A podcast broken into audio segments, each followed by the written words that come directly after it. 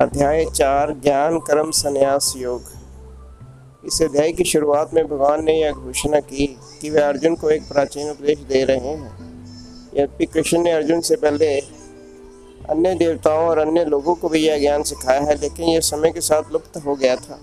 कर्म योग का ग्रस्तों के लिए खास महत्व है।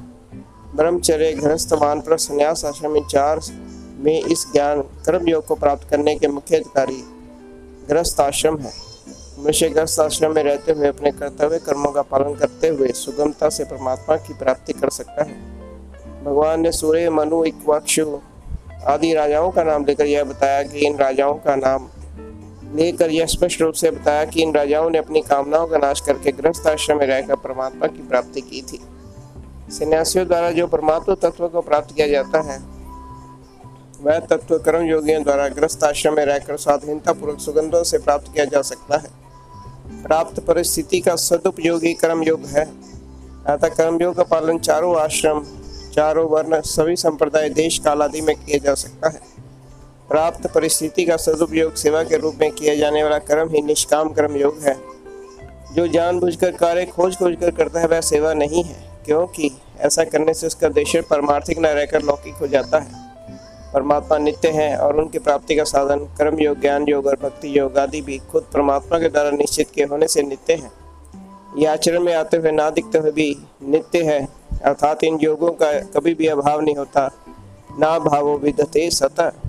कर्म योग का आचरण लुप्त राय होने पर भी उनका सिद्धांत अपने लिए कुछ न करने के लिए निष्काम कर्म सदैव रहता है, क्योंकि सिद्धांत को अपनाए बिना किसी भी योग ज्ञान योग, भक्ति योग का निरंतर साधन नहीं हो सकता। कर्म तो मनुष्य मात्र को करने ही पड़ते हैं। हाँ ज्ञान योगी विवेक के द्वारा कर्मों का नाशवन कर्मों से संबंध विच्छेद कर सकता है और भक्ति योगी कर्मों को भगवान को अर्पण करके कर्मों से अपना संबंध विच्छेद करता है। मनुष्य सेवा भाव से, निष्काम कर्म योग से, पशु पक्षी से लेकर देवता, पिता, ऋषि, संत, महात्मा और भगवान को वश में कर सकता है।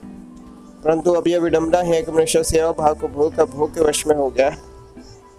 कर्म योग तो में कर्म तो संसार के लिए होता है, योग अपने लिए होता है, परंतु जब मनुष्य अपने लिए कर्म करता है तो उसे योग का अनुभव नहीं होता है। योग का अनुभव तभी होता है जब निष्काम कर्मों का प्रभाव संसार की भलाई की तरफ़ हो जाए।